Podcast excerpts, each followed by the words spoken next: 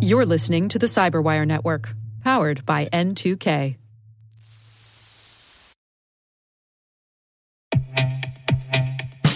And now, a word from our sponsor, SpyCloud, the leader in operationalizing cybercrime analytics.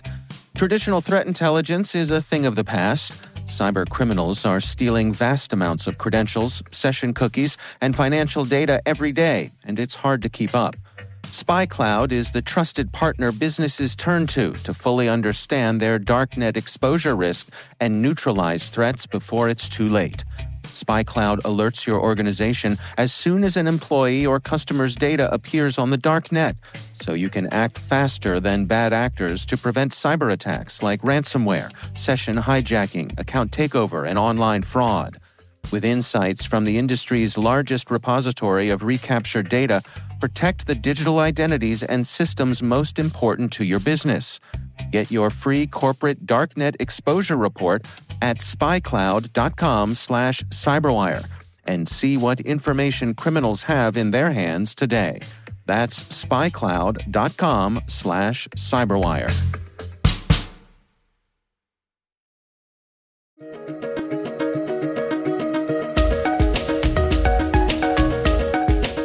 Everyone, and welcome to the CyberWire's Research Saturday. I'm Dave Bittner, and this is our weekly conversation with researchers and analysts tracking down threats and vulnerabilities, solving some of the hard problems of protecting ourselves in a rapidly evolving cyberspace. Thanks for joining us.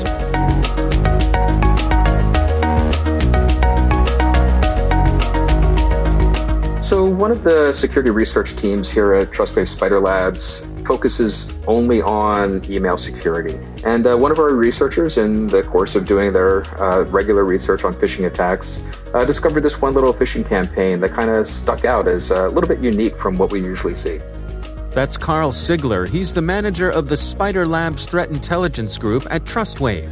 The research we're discussing today is titled HTML Lego Hidden Phishing at Free JavaScript Site.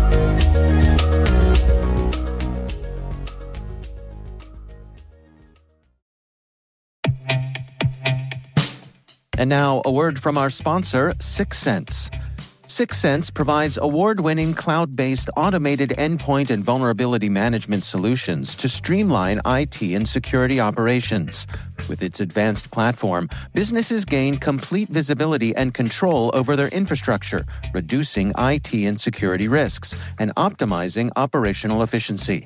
With Syxsense, you'll get real time alerts, risk based vulnerability prioritization and remediations, and an intuitive automation and orchestration engine so you can focus on your core business goals.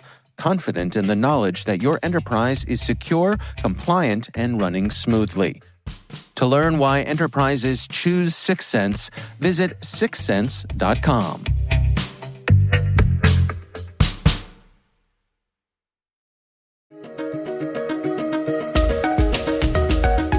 Well, let's walk through it together. I mean, uh, you know, someone is. Uh, I don't know, sitting at home, minding their own business, maybe at work, and they get uh, kind of odd uh, email in their inbox. Describe to us what's coming through here. So the email originally came to the victim's mailbox with the subject price revision, and then it had an attachment to it. And there was no body in the email itself. Um, and we see this technique quite a bit where there's no body, but sort of a enticing subject uh, line. Uh, this just sort of drums in curiosity and oftentimes gets a victim to actually try and figure out what the email is about.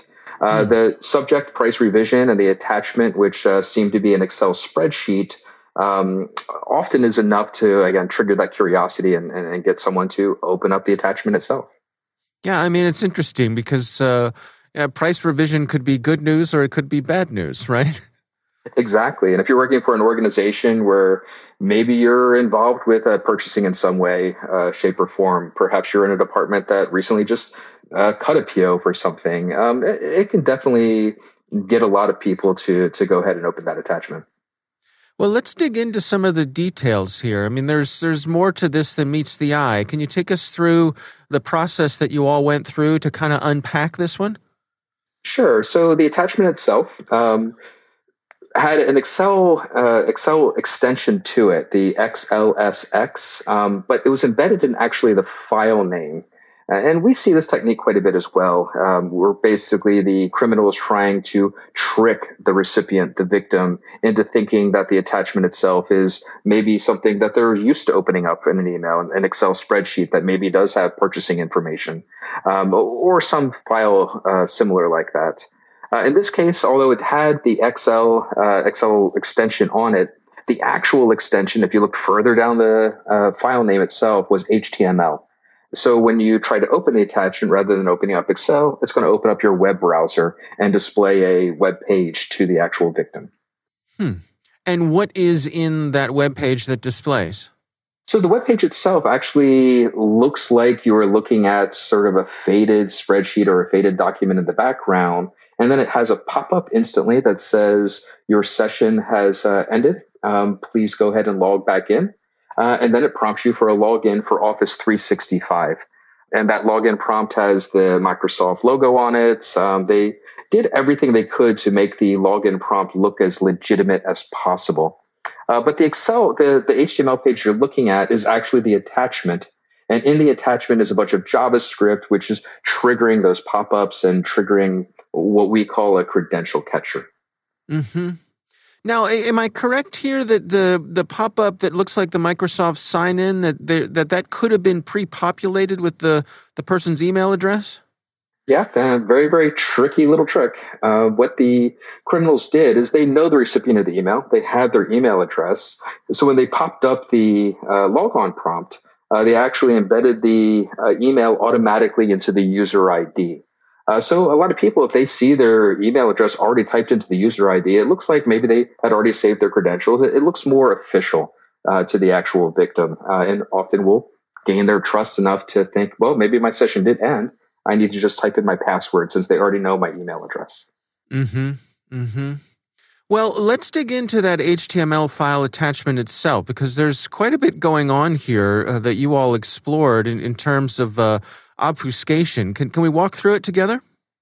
Absolutely. So um, it's a kind of unique technique. We see it in different forms and variants. Um, but basically, what the attackers did was rather than embedding the JavaScript directly in the HTML file that was attached to the email, the Java, JavaScript itself is hosted on another website um, called uh, uh, yourjavascript.com. Uh, and it's a hmm. valid website.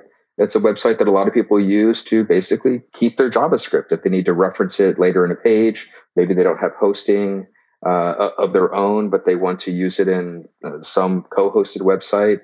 There's a lot of valid reasons why people would want to store JavaScript on this little cloud site. Uh, but we're seeing criminals actually use that for malicious purposes. Uh, by storing their JavaScript on this cloud instance and not having it in the HTML file, that gives the, the, the criminals, the attackers, a better chance of getting that email into somebody's inbox because all of the standard security controls that you might have on your mail server or the gateways uh, on your perimeter leading to your mail server would inspect that HTML and not see anything malicious about it because all that malicious content was stored on your yourjavascript.com and would not actually show until the victim opened up the attachment itself. Hmm. Now these uh, these files that are then opened, I mean the stuff within the HTML file itself um, are encoded. And what was going on there? Yeah, so the JavaScript, um, another obfuscation technique, another method to try and bypass security controls. Uh, the JavaScript was actually uh, broken up into four individual parts. And hmm. then two parts were encoded uh, differently from the other two parts. Uh, so the first two chunks of the JavaScript were URL encoded, um, this is just a typical encoding technique for HTML type content. Uh, and then the second two chunks were base 64 encoded, uh, which is a, another very common way of encoding uh, data um, if you want to pass it through something that might not accept special characters or, or something similar to that. Uh, so four parts in total, two that were URL encoded and two base 64 encoded. Uh, and by doing this, again, they, they have a better chance of bypassing your protections uh, since it's being brought down in chunks. Maybe your security controls can uh, unencode the URL encoding automatically to look for malicious content, but then they might miss the base 64 stuff, or vice versa. Maybe your security controls, your email gateway, or whatever you might have can do base 64 decoding to look for malicious content, but not the URL decoding. Uh, so by using two separate methods here, they have a better chance of just getting chunks in that are going to bypass those controls. And your team there at TrustWave, I mean, you, you were able to to dig in and, and, and I suppose uh, didn't take too much effort to figure out what was going on behind the scenes there. You were able to decode these and then reassemble them in their proper order, right? Exactly. So um, the uh, JavaScript was still up on the on the uh, website. Um, the attackers hadn't pulled down those uh, the, the, code or or the pages. Uh, so we were able to just recreate the email uh, exactly as a, a, victim's a victim's computer would automatically, um, and bring it down in chunks, analyze each individual tr- chunk, and then in a safe environment, a sandbox type environment, we could actually open it and see what it actually was trying to do. Uh, and in this case, the JavaScript, what it its purpose was to fake a document in the background prompt the user that their session has ended, and then prompt the user for just their password since the attackers already had their email address. And when someone goes ahead and enters in their password, what happens next? What, where does it go? So the password and the user ID automatically get posted and sent up to a attacker controlled system, um, and then it uh, uh, redirects you to another website uh, that looks like an Office 365 website, but there's no real payoff there. Um, and that in turn would redirect to another website, which has since been taken down by, by the attackers. So we're not able, able to see the actual, uh, maybe the additional steps the attackers are trying to um, get. Um, uh, the portion where the attackers cut off their trail uh, was that credential capture part. So as soon as you entered your email and your password, those credentials would automatically get sent up to the attacker who could then log into your account take over your account reset your password for you uh, and see what sort of assets what sort of data what sort of um, useful information that they might be able to sell in the black market was available to that account do you have any notion any insights on who might be behind this no, it's it's hard to tell, especially with phishing campaigns, because um, phishers tend to throw such a wide net. Um, mm. You know, th- this technique may only work one, two percent of the time. So they need to target thousands and thousands of email addresses in order to get a good return on the attack. Um, so with, with, that sort of wide net, uh, where it's not targeted and focused on a specific organization, a specific industry, perhaps, uh, it's a lot harder to not only figure out what who the original attacker is, but to find out any sort of motivation beyond, behind just grabbing credentials, trying to get information, and, and possibly monetizing that down the line. Uh, we generally find that attribution in general, trying to figure out who the attacker is, while extremely important for law enforcement, um, uh, for government agencies, for us and for our customers, the important takeaway here is to understand how the technique works and how to best protect your organization uh, from those types of attackers. Knowing who they are doesn't necessarily play into those best practices and, and getting those best practices out there is, is really our main goal. Well, I mean, let's go there then. I mean, what are your recommendations in terms of folks best protecting themselves against this sort of thing? You know, it's the same thing we, we've been preaching for quite some time. Um, if you receive an email that has either an attachment or a link um, that you're not expecting, is not coming from somebody that said they're going to be sending you this file or they're going to be sending you a link to, to check, that should raise some red flags for you. Don't automatically open the attachment. Don't click on the link until you figure out why it's in your inbox from the get go. Even if it's coming from someone you trust, um, perhaps the person that it's coming from has been breached and is um, being used to try and gain more trust and to get you to further that breach. Um, so if you receive anything in your inbox with a link or an attachment, don't automatically open it maybe verify out of band via a separate email, a text message, or a phone call uh, to the sender to make sure that they actually did send it and meant to send it to you. And if it's coming from someone you don't know or don't trust, um, you, you may want to get your local IT team or uh, your security team of your organization involved with that. In the spectrum of these sorts of things that you all see, you know, the, the phishing attempts that you all are tracking, where does this fit in in terms of the, the level of sophistication that we're seeing here? I would say it's sort of medium severity. Um, generally, for the uh, we start to see a lot more sophisticated techniques being used in the targeted attacks. Uh, so, mm. if somebody is targeting somebody with, um, you know, the the C level um, uh, email campaigns um, where they're trying to exploit the CFO of a company or CEO of a company, and there's a lot of reconnaissance involved and uh, a lot of maybe uh, precursor emails that get sent out, a test campaign. Um, those tend to have a lot of sophistication and and use a, a lot of very sophisticated techniques. Uh, then you have the low level techniques um, that are pretty much just script kiddies that maybe just playing around, um, testing these things out, maybe are not that experienced.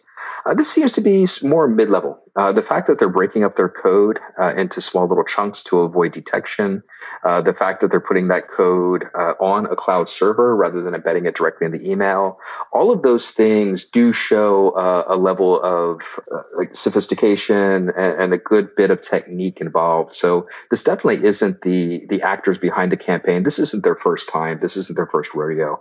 but so far as very sophisticated this wouldn't be that hard for somebody to figure out or somebody to, to replicate just from reading our article, the technical details. You don't necessarily have to be that technical to understand how these techniques work uh, and how to use them. If you know some basic HTML, some basic JavaScript, it could be very, very easy to pull off this attack if you had that, that motivation. We want to make sure that people understand the sophistication behind a lot of these email attacks, these phishing attacks, uh, so that people are better able to protect themselves. Uh, when it comes down to attacks that utilize social engineering and targets uh, the psychology of the victim, education is really the only patch we have for that sort of thing. Uh, so by putting out these articles and giving an explanation of how these campaigns work, uh, we're hoping to educate people so that when these emails end up in their inbox, they don't do the wrong thing.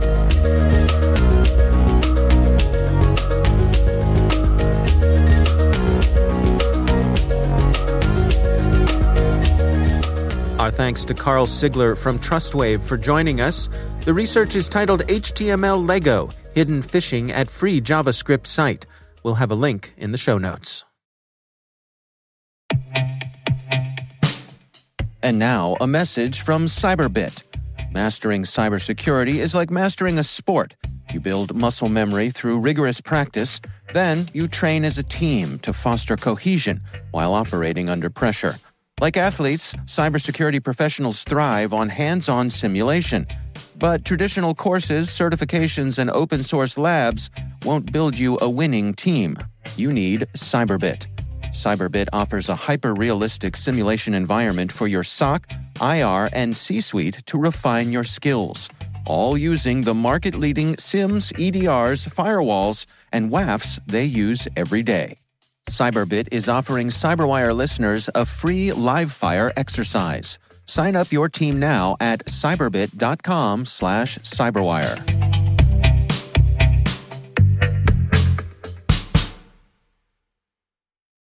The Cyberwire Research Saturday is proudly produced in Maryland out of the startup studios of DataTribe, where they're co building the next generation of cybersecurity teams and technologies. Our amazing Cyberwire team is Elliott Peltzman, Puru Prakash, Kelsea Bond, Tim Nodar, Joe Carrigan, Carole Theriault, Ben Yelin, Nick Veliky, Gina Johnson, Bennett Moe, Chris Russell, John Petrik, Jennifer Eiben, Rick Howard, Peter Kilpe, and I'm Dave Bittner. Thanks for listening.